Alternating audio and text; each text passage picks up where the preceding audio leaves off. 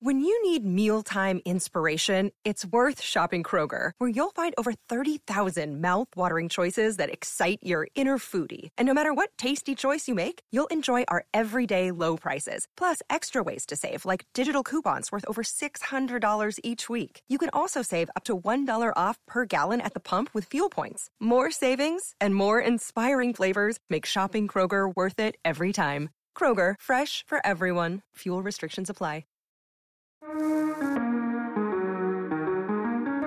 With the first pick, took some really big thinkers in town to say, hey, there's nothing that we can't do here. KC Sports Network presents the stories behind how the NFL draft came to Kansas City. It opened a door unlike anything we've had. Join Marlia Campbell on the new storytelling channel at KCSN. How do we sell and share what Kansas City is all about? Yeah, I'm going to work like hell to make sure we share the best, but it means that we have to be near flawless. We deserve this. We deserve this. And uh, we are going to host one hell of a party. Hear from a few of those who made it happen, like Kathy Nelson, Quinton Lucas, and Greg Graves. And now, here's Marlia Campbell. As we told you in part one, a small committee had begun the process of creating a bid to bring the NFL draft to Kansas City. At this point, the draft had only been held in three cities before New York for half a century, Chicago in 2015 and 2016, and Philadelphia in 2017. In November of 2017, a small, highly curated group of Kansas City leaders had one hour to convince the NFL we deserve to host. Chiefs President Mark Donovan, then City Manager Troy Schulte, and Kansas City Sports Commission President and CEO Kathy Nelson worked tirelessly to make their case. They rehearsed, and rehearsed and rehearsed some more. Really, just our staff. We sat in our conference room and had other people. We'd go through the slide, and Mark would say, Okay, I will introduce this slide and I'll talk about this. So we knew exactly, you know, really just like a play. We knew whose speaking role happened at what time. Um, we also then had our staff kind of uh, send questions our way, or they'd sit there and ask us questions live. Uh, what about this? What about that? And just needing to prepare and rehearse what our responses would be. The group would have 40 minutes to make their pitch to an NFL committee in New York, followed by 20 minutes of questions. That was a, a typical, it, it was kind of similar to what we do for Big 12, NCAA, Olympic style of events, where we went in and had to do a little bit about why Kansas City, what we offer, what we would do for the event, and who's involved we had put together a little two minute sizzle reel on Kansas City, but it was truly the draft sizzle sizzle reel. We we wouldn't have shown just a generic Kansas City sizzle reel. Um, we were coming off the success of Big 12 and other things. We were able to pull some great footage. Of course, the parade footage was very helpful, but we that was our presentation. We rehearse. I'm all about rehearsing. We, we rehearse the parade in advance, like we rehearse because anything could happen. So we rehearsed. Mark and Troy and I rehearsed many times before we got on that 5 a.m. flight to New York.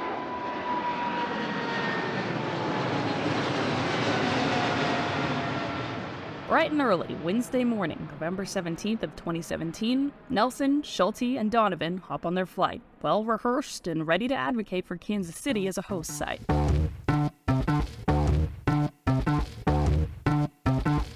The plane had lost heat.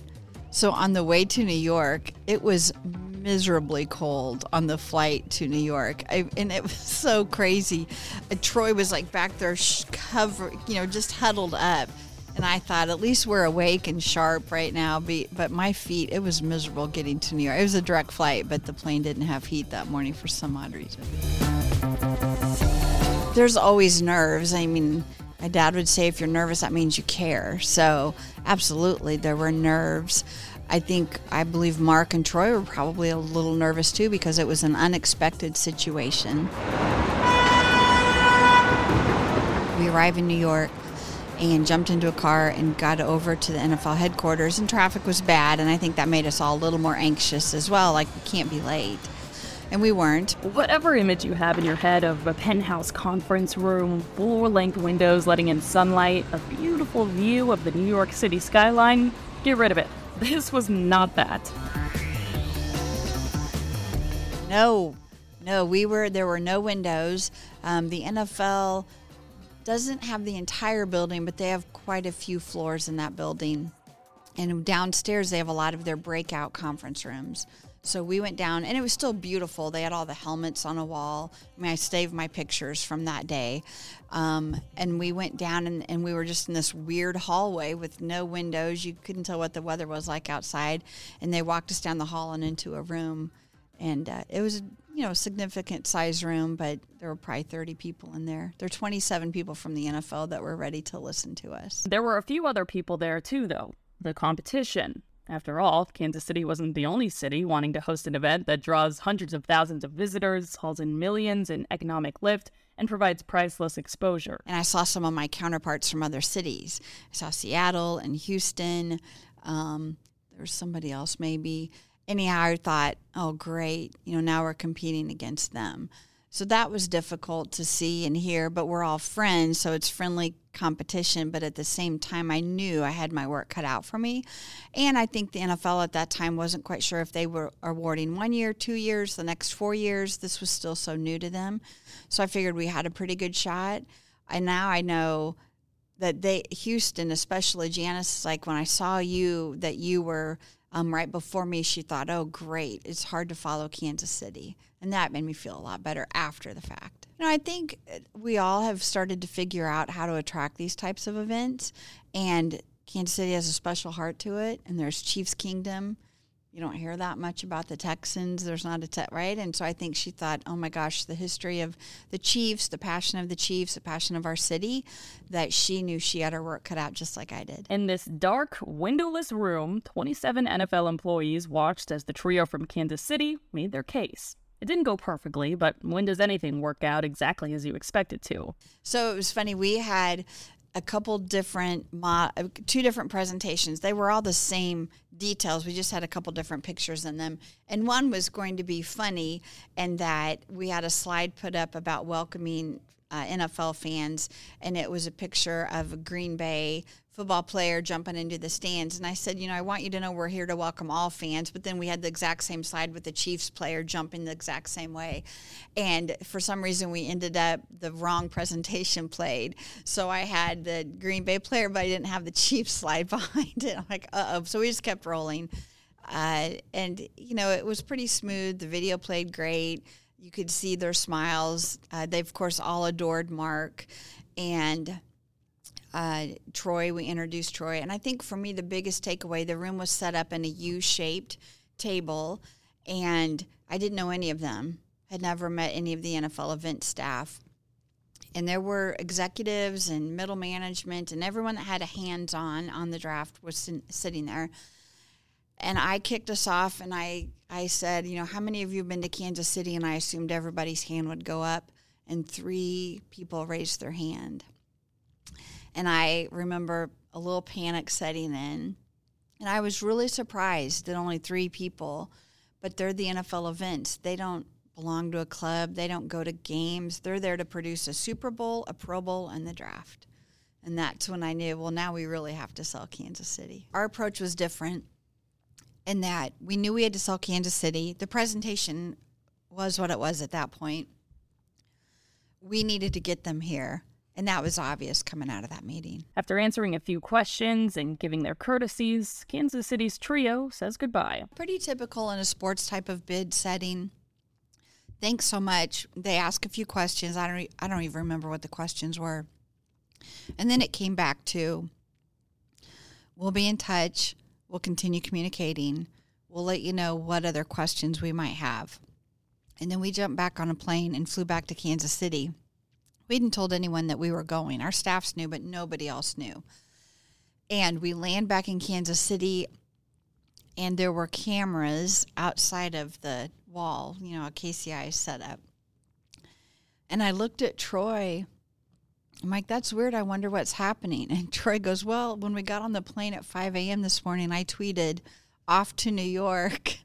like, oh no, no, no, no, no. So, of course, we're exhausted.